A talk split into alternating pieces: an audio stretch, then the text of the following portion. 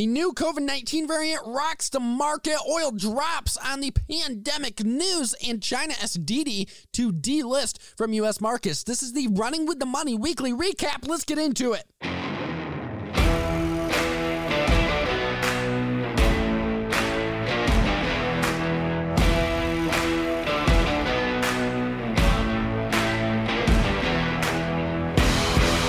Up and how's it going? My name is Luke Dene, your host, and today we're going to get into the weekly recap right away. I mean, it was a crazy week, but to round it out on this half day with this market action, holy smokes, I don't think you could make it any more crazy. So the Dow Jones finishing down 905 points, NASDAQ down 353, and the S&P 500 down 106 today at the close. Why in the world are the markets falling today? Well, this new variant has been identified in South Africa. So it was initially identified as the B11529 variant by the United Nations Health Agency, and now it has been named officially the Omicron variant. Now, this has been spreading in South Africa in recent weeks quite heavily. It is heavily mutated, according to experts. They already know that, and they continue to identify this virus. This new variant over the past 24 hours and over the past 48 hours has now also been identified in Israel, Botswana, Hong Kong, and now Belgium. That was the latest headline. Countries across the globe putting on travel restrictions. The United States, according to CNBC, will restrict travel for non US citizens from South Africa and seven other countries starting Monday as the new COVID 19 variant continues to spread. And there's quite a bit of countries on that list insofar, all of them African countries, but we will continue to see what occurs going forward here. The big unknown really is do the vaccines work on this variant? And if the vaccines do not work on this variant, if therapeutics cannot take down the risk of this new COVID 19 variant, what's the outlook on COVID 19? Do we have another pandemic? Do we have another um, bevy of shutdowns across the globe? Who knows? We do have to monitor this, and countries right now are going in to full panic mode, putting on travel restrictions um, to basically protect themselves from this new variant that has been identified in South Africa. We have the World Health Organization coming out and saying they do recognize this new variant, but it will take weeks to understand, according to experts, how the how how the variant will affect um, not only patients, but how the vaccine will work on those patients when they have this variant. So it's going to be very interesting to see what happens with this new COVID 19 variant. You also have Canada, the European Union, and UK all announcing travel restrictions from southern South Africa today as well. The market definitely fearing a new uptick, a new emergence in COVID 19. Now, this traveler who was confirmed to have this new variant in Belgium, well, guess what? He flew out of Egypt. So, um, from what I can tell, from what I can read, there's a possibility that that variant's also in Egypt. Not good stuff going on on the COVID 19 front. As a result of this, you saw oil drop quite significantly. In fact, just today alone, WTI crude dropped 13.04%. That's 10.22 points, dropping below $70 per barrel, currently sitting at $68.17 a barrel. Not good stuff. And on this news, according to Bloomberg, unquote, OPEC and its allies are increasingly inclined to ditch their plan to raise output next week as the new virus variant triggered oil's worst crash in over a year. Now, moving forward, OPEC is a 23 nation alliance. They are led by Saudi Arabia. And according to sources, at least according to Bloomberg, they are leaning towards abandoning their original plan of those modest production hikes, citing pretty much this new flare up in COVID 19, this new COVID variant, and also the reserve release releases that we saw earlier in the week by the US government and several other nations. So, on the oil front, it's definitely something to pay attention to. Now, another thing to pay attention to in this oil industry here, in this trading of WTI crude, is the low liquidity we saw today. It's a festive day, it's a holiday, it's a half day, and typically liquidity is quite low. So, at the same time, maybe you saw an accelerated action here to the downside simply because liquidity was quite low and you had this fear backing it. Who knows? But that's definitely something to take into account. Now, shifting into our final headline of the day today, this shortened holiday week, we have to talk about China asking Didi to delist from the U.S. security exchanges, basically from the U.S. stock market, and what in the world is going on with Didi. So you take a look at Didi stock and it definitely did not react in a positive manner today. But what did China ask the company? According to CNBC, Chinese regulators have asked Didi Global and its top executives to basically come up with a plan um, to delist from U.S. markets. Definitely not a net positive. As we all know, when this company was initially coming to the U.S. markets, everyone was saying buy a shit ton of it, buy a ton of Didi stock. And well, now it's at risk of being delisted here. You take a look at the performance of the stock stock today, and it's currently down 2.84 uh, percent uh, at the close here today. Very interesting stuff there. Now, this came down from the Cyberspace Administration of China, and they're basically saying it's a security risk for Didi to be listed on U.S. exchanges, and therefore they don't want it in the United States. So there is consideration that this name would basically be transferred over, or they would delist from the U.S. and then list on Chinese exchanges. Who knows? It'll be very interesting to see what happens. Possibly a share flow in Hong Kong you know, at the end of the day, this is more China drama. You saw China stocks move to the downside today.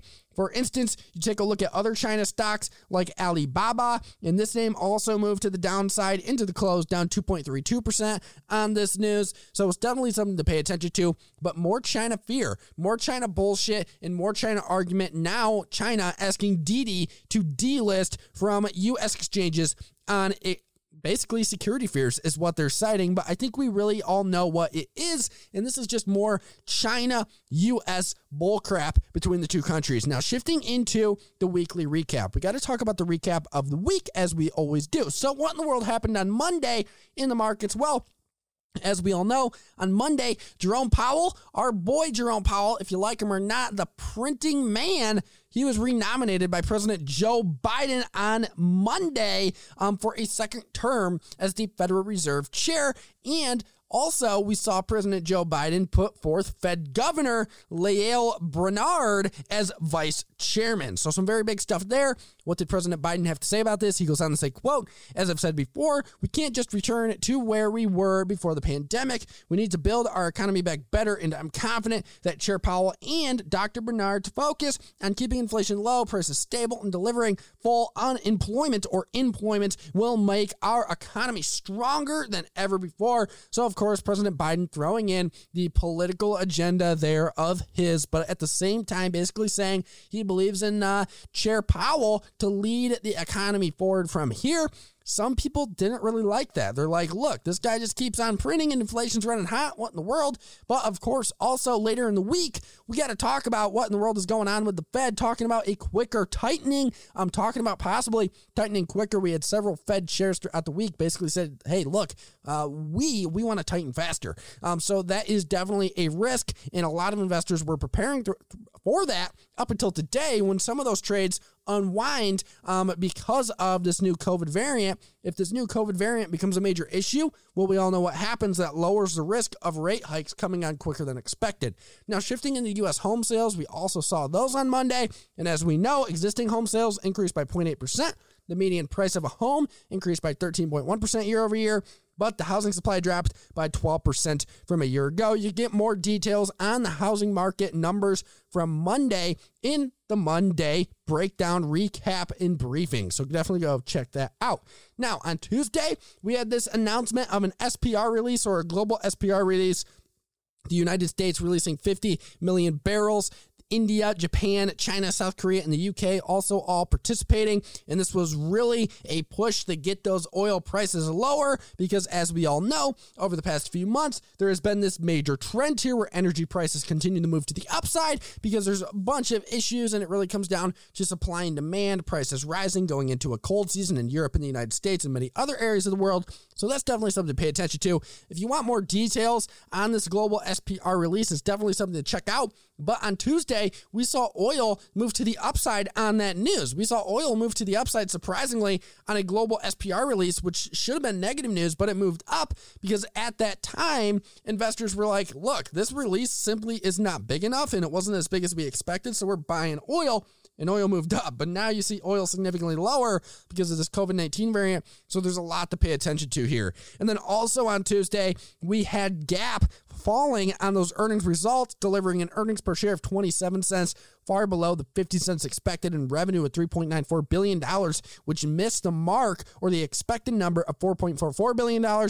We dug into those gap earnings on the Tuesday briefing, so go give that a listen. It's like 15 minutes, takes only 15 minutes of your day, and you get a crazy amount of information within 15 minutes, and it updates you on why in the world Gap and other retail names fell. But really, what it is linked to is, of course, the supply chain. They had supply chain issues, increased cost, which therefore hurt the number numbers. Now, Shifting into Wednesday before we went on to Thanksgiving. What did we get on Wednesday? Well, we got jobless claims posting a decline. Those initial jobless claims totaled 199,000 last week, and that's the lowest number since November of 1969. So, jobless claims turning out a solid metric for the week, with that second quarter GDP growth being revised actually slightly higher, the 2.1%, but still coming below estimates of 2.2%. And then finally, on Wednesday, when it came to economic data, we had orders for long lasting goods falling 0.5% for the month, which was also below the expectations of a small gain.